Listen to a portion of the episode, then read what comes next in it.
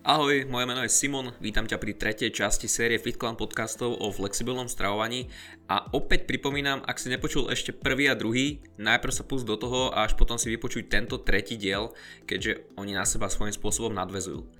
Dnes si povieme čo si o starom známom clean eatingu a povieme si aj niečo o striktných jedálničkoch v porovnaní s flexible dietingom, keďže nedávno vyšiel super výskum, v podstate prvý, ktorý porovnával flexible dieting s rigidným stravovaním, kde boli trénovaní ľudia.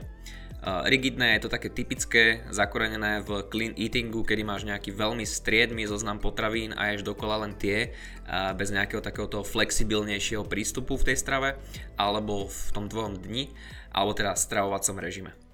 Uh, poďme teda v rýchlosti rovno na ten clean eating. Poviem dve podstatné veci. Prvá, clean eating, ktorý tak nejak rozdeľuje potraviny na dobré a zlé, je problematický už v tomto. Že rozdeľuje potraviny na dobré a zlé. Lebo takýto mindset, ako som už x krát v podcastoch hovoril, môže veľmi ľahko sklznúť k negatívnemu vzťahu k jedlu a bolo zistené, že flexibilné, teda to pestrejšie stravovanie je spojené s menej častými návalmi prejedania, nižšou hmotnosťou, menej častým hnevom, depresiami takisto. Takže upriamenie sa na toto je zdravé, to môžem, nie je úplne tým najlepším riešením. A druhá vec, čo je vlastne clean? Je to tá rýža, tá brokolica, tie kuracie prsia, alebo teda to meso, vločky, vajíčka a možno pár ďalších potravín, alebo je to čosi úplne iné? je tu dosť nestála povaha čistého jedenia, alebo teda clean eatingu. A ako nestalo z konceptu čistého jedenia môžeme uviezť napríklad e, vnímanie tohto konceptu v 80 rokoch. Vtedy boli tuky považované za všetko to zlo v strave, boli odporúčané nízkotučné produkty, vylučovanie všetkých prirodzene masných potravín bez ohľadu na druh tukov a ako základ zdravej výživy boli považované celozrné výrobky. Potom v 90. rokoch nastal taký maličký posun, tuky sa začali deliť na dobré, nenasýtené a zlé nasýtené. Živočišné výrobky s obsahom tuku a cholesterolu, ako napríklad vajíčka, či nie úplne nejaké chudé meso, boli úplne zavrhované a celozrné výrobky boli naďalej odporúčané, zvlášť ak teda mali nízky glykemický index. No a samozrejme niečo nové prišlo a bol to teda strašiak eh, s názvom eh, inzulín, a kvôli jeho držaniu na úzde a vraj aj kvôli busnutiu metabolizmu boli odporúčané časté malé porcie. Takéto, ten typický mýtus, že musíš jesť veľakrát maličké porcie za deň, ideálne aspoň tých 6 maličkých jedal. Po roku 2000 dostali nasytené tuky a cholesterol amnestiu. Omega-3 masné kyseliny boli uznávané za nejakú super živinu, ktoré treba získať čo najviac ako je možné. A novým protivníkom uh, boli zvolené zase spracovávané zeleninové oleje, sacharidy, hlavne teda cukry a to odráža aj nejaký ten nárast výrobkov bez cukru a s náhradnými sladidlami. Novým trendom bola potom strava podľa predkov, v tej nie je dovolené konzumovať strukoviny, zrná, alkohol, cukor, sol, mliečne výrobky a dokonca ani niektoré druhy zeleniny. To je asi taká tá najnestálejšia definícia čistého jedenia, títo privrženci sa obhajujú starodávnymi ľuďmi a potom využívajú najnovšie doplnky výživy, pred posilkou si zaparkujú auto, ale to len tak, na, tak, tak bokom. No a ovoci a zelenina boli vždy súčasťou zdravej výživy, no teraz tu musí byť samozrejme zase nejaká zmena, musí to byť bez použitia pesticídov a prevrat nastal aj u sacharidov, predtým boli najhoršími e, tie inzulín zvyšujúce, potom to zase bola fruktóza hlavne, je to také všelijaké. A sú ľudia, ktorí odmietajú slovičko kalória či termodynamika a sú presvedčení, že jedenie len toho obmedzeného počtu jedál z ich nejakého clean listu ich spraví vyrysovaných, svalnatých, silných. A potom sú takí, ktorí sú si istí, že jedia na jednotku, neprejedajú sa a sú presvedčení, že chudnutie sa zastavilo kvôli pomalému metabolizmu, kvôli nejakým poruchám štítnej žľazy, kvôli zlej genetike, či dokonca kvôli jedeniu v nesprávny čas že si to dali 18.04 a nie 17.59, lebo však po 6. sa už priberá, že? No a samozrejme medzi tým nechápali, neverili, že nestrácajú tuk, keď konzumujú len 30 gramov sacharidov, ale pravdou je, že čím viac je človek upriamený na ten zdravý, jediný dobrý zoznam jedál, ktoré môže jesť, tým je tá psychika viac v keli a nastáva emocionálne jedenie veľakrát, prejedanie sa, nehovoriac o tom, že z dlhodobého hľadiska, keď sa bavíme o nejakých rokoch, je to dosť, že nonsens. Pravdou ale je zase to jedno, kalórie, konzumovať príliš veľa kalórií jedením clean je v zásade dosť ľahké, lebo oriešky, olej, zemiaky, losos, nejaké hovedzie, sú to clean jedla, Asi by sme sa zhodli, že áno. Avšak tiež obsahujú veľa kalórií. Ak nejaký low carb alebo nejaký clean jedák prestane zrazu chudnúť, tak čo spraví? Ak si trekuješ kalórie, tak jednoducho manipuluješ kalóriami v rámci toho kalorického deficitu. A keď si v diete, teda v tom kalorickom deficite, tak je takmer isté, že v priebehu času budeš musieť znížiť tie kalórie vzhľadom k poklesu hmotnosti a prípadne termogenézy. A to pre človeka, ktorý si stráži kalórie, nie je žiadny problém, ale čo spraví ten, kto má v tomto úplný guláš, kto vôbec netuší, čo sú kalórie a sústreďuje sa možno na nejaké to eh, na nejaké tie zoznamy jedál alebo clean, nejaké listy potravín. Eh, čo spravia? Budú jesť čistejšie ešte? Alebo budú paleopriaznivci jesť nejak paleovejšie? Alebo čo spraví tá nízkosacharidová skupinka? Začnú hľadať potraviny, ktoré majú negatívny počet sacharidov? Také neexistujú, by the way. Vidíš, je to, je to také zamotané a zase sme pri tých kalóriách tak nejak. A to, čo môžeš pri takej situácii robiť je, že znižíš príjem kalórií. Nebavíme sa teraz o, o tréningu alebo o kardiu, máme sa teraz vyslovene o tej strave. Jasné, nie som zaslepený, dajú sa vyhodiť nejaké vločky navyše z raňajok, dá sa hovedzie nahradiť kuracím alebo uh, nejaké prílohy zeleninou, ale asi sa chápeme, na čo náražam. Takže pointa je, že ten koncept čistého jedenia, clean eatingu je ako si nezastihnutelný. Výskum ukazuje o kulturistoch zaujímavé veci, napríklad v predsúťažnej príprave asi 15 až 40% účastníkov udáva použitie nepovolených látok, ale tak to je možno trošku iná téma. A mužskí kulturisti napriek dostatočnému energetickému príjmu príjmali iba 46% odporúčanej dennej dávky vitamínu D, ženy dokonca 0% a iba 52% odporúčanej dávky e, vápnika, čo nie je zvláštne pri tej mliečnej fóbii a všetkých tých kecov, že mlieko je zlé, že zahlieňuje a, a nesmieme ho piť, hlavne v diete teda rozhodne. No a už jen bol zaznamenaný aj znížený príjem zinku, medi, chrómu. Samozrejme nie všetky štúdie e, našli nedostatok mikroživín, ale je tu veľký potenciál práve kvôli tomu vylúčeniu určitých skupín potravín e, spolu teda s tým vyčerpávajúcim tréningom a taktiež s tým e, zníženým energetickým príjmom. No a takto by som mohol kecať ešte dlho, ale máme pred sebou dnes ešte to porovnanie striktných jedálničkov s flexibilným stravovaním a AFAM. Takže prejdem len k takému pojmu, že ortorexia sa to volá. Tento pojem bol zavedený okolo roku 1997 a má označovať akúsi posadnutosť e, dokonalosťou diet alebo je aj opisovaná ako patologická posadnutosť zdravým jedlom. A to jednoducho nechceš. Ak teda chceš žiť tak nejak slobodnejšie a nebyť otrokom jedla a báť sa dať si čokoládu alebo nejakú zmrzku. Ale o tom som hovoril viac v predošlých častiach a myslím, že e, by si v tom mal mať už jasno hej, na základe tých prvých dvoch epizód podcastu o flexibilnom stravovaní.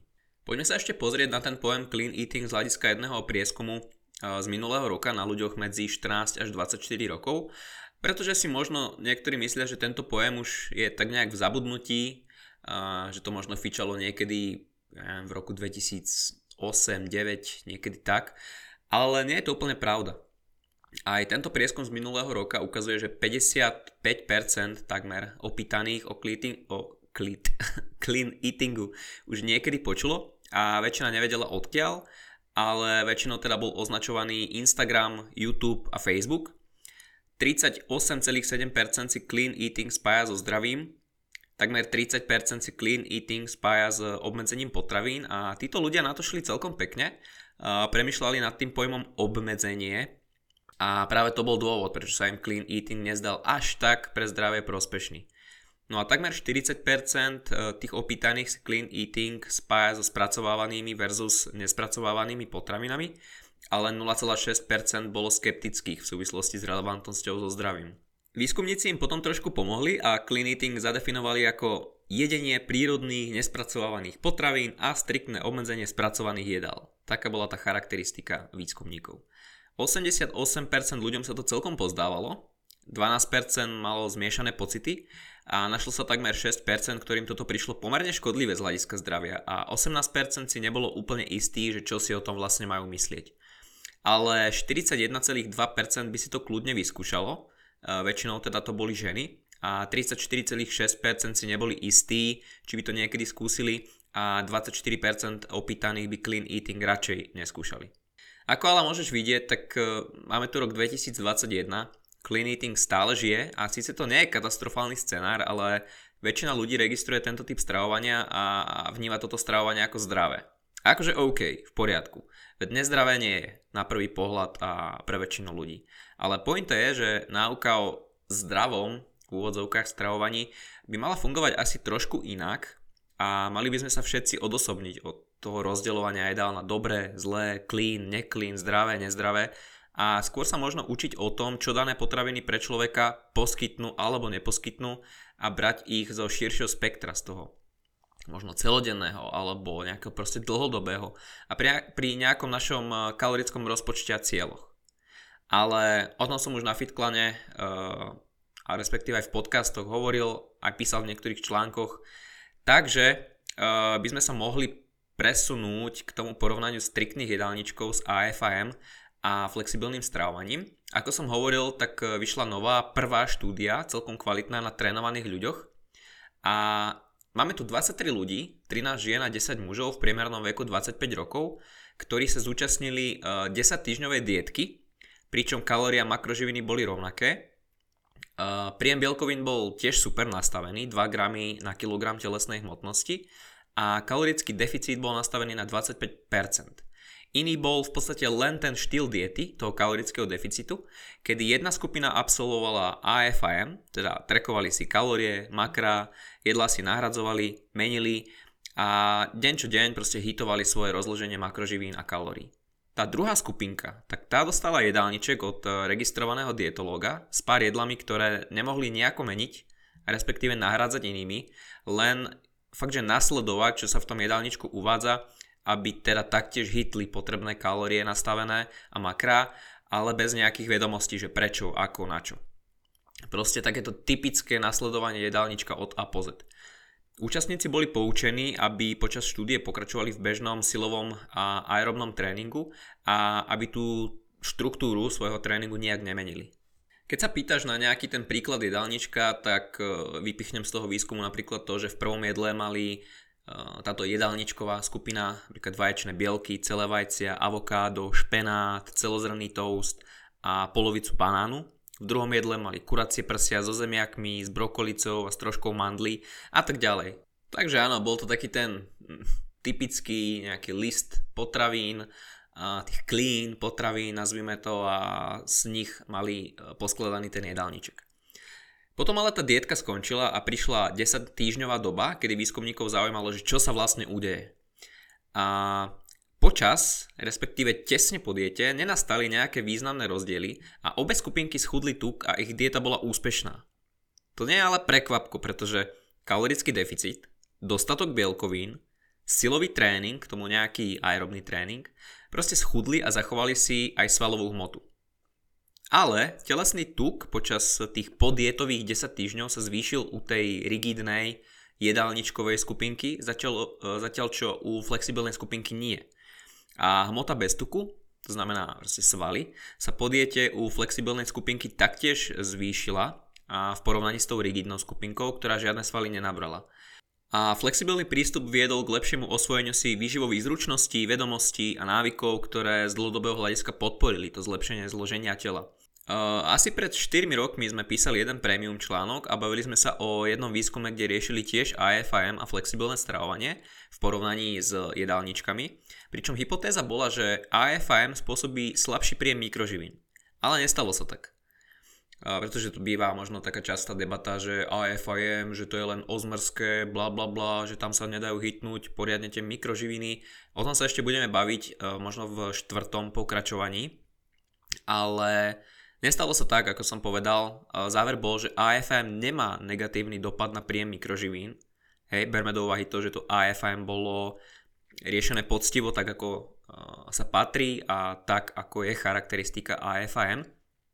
A práve naopak. Ukázalo sa, že striktný jedálniček môže byť v tomto u žien, hlavne teda v tom výskume, nevýhodou. A tu si teraz spomeň na tie výskumy, čo som spomínal uh, pred pár minútkami. Celkom to ide ruka v ruke, že? Mimochodom, ak nie si premium člen, tak si naťukaj fitclan.sk pre, lomeno premium a budeš mať nielen kopec nového obsahu, už je tam vyše 300 článkov, ale aj ďalšie benefity.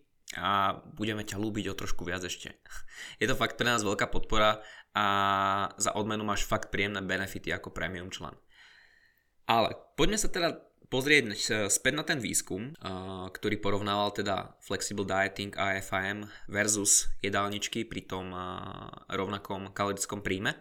A ako som už hovoril pred chvíľkou, a je to taká konzervatívnejšia odpoveď, z hľadiska úspešného chudnutia nenastali výrazné rozdiely a aj AFIM, aj jedálniček zožal úspech, ak sa bavíme o schudnutí tuku a o zachovaní si svalov. Keď to bolo samozrejme všetko rozumne nastavené a ten jedálniček nebol od nejakého random československého instagramového odborníka, ktorý ti copy-paste jedálniček s 800 kalóriami a totálne debilným rozvrhnutím makroživín, ale podstatnejšie je, že tá rigidná skupinka skončila horšie v období po. Nič sa nenaučili, pribrali viac tuku, nenabrali svaly a tiež vieme, že ľudia s väčšími vedomosťami o strave, o čom hovorí zase ďalší výskum, s väčšími vedomosťami o trekovaní, skúsenosťami a tak ďalej, lepšie odhadujú kalorický príjem. A ešte viac tí, ktorí sa profesionálne zaoberajú výživou v porovnaní teda s tou laickou verejnosťou. No a flexibilná skupinka sa naučila viac o kalóriách, o veľkosti porcií, naučila sa rozpoznávať potraviny s vyšším obsahom bielkovín a aj potraviny, ktoré majú menej kalórií, osvojila si zručnosti a to všetko im pomohlo k lepším výsledkom v dlhodobom horizonte. V dlhodobom horizonte treba počiarknúť určite. A to je fakt dôležité, keďže a tiež som to už spomínal, budem sa možno opakovať, ale nie je ťažké schudnúť, ale hmotnosť si aj udržať naďalej v priebehu mesiacov, rokov a v tom živote fungovať ako človek. Je to proste dôležitý súbor faktorov, ktoré sa spájajú s nižšími e, rizikami nadvahy a obezity. V štúdiách, v ktorých sa kognitívna zdržanlivosť delí na rigidnú, čiže nejaká tá agresívna reštrikcia a čierno-biele myslenie o diete, a na flexibilnú, čiže zase nejaká reštrikcia, ale mierna, a schopnosť regulovať príjem energie bez e, extrémnej kompenzácie, majú jedinci s vyšším skóre rigidnej zdržanlivosti aj vyššie skóre disinhibície. To znamená nejaký nedostatok zdržanlivosti a impulzívnosti v súvislosti s konzumáciou jedla. A taktiež vyššiu pravdepodobnosť návratu hmotnosti po diete a rozvoja nejakej potenciálnej poruchy príjmu potravy. Ako skvelo povedal Eric Helms, shoutout, uh, Rigidita a flexibilita sú skôr postoje ako systémy a sú ovplyvnené našou osobnosťou a skúsenosťami. Tá veta sa mi veľmi páči, pretože ako som hovoril, sú jedálničky a sú jedálničky. Na jednej strane čo si ako v tomto výskume, čo dávalo zmysel, nejakú štruktúru to malo a bolo to fakt pekné. A na druhej strane tie typické nezmyselné hovadiny, ktoré ti ponúkajú tí výživoví experti, a samozrejme čest výnimkám. A Tuším, to bolo v prvej časti podcastu o flexibilnom stravovaní, kde som hovoril, že aj IFIM môže byť rigidné stravovanie. Hej? Teda to, ktoré nemusí viesť za dlhodobým úspechom.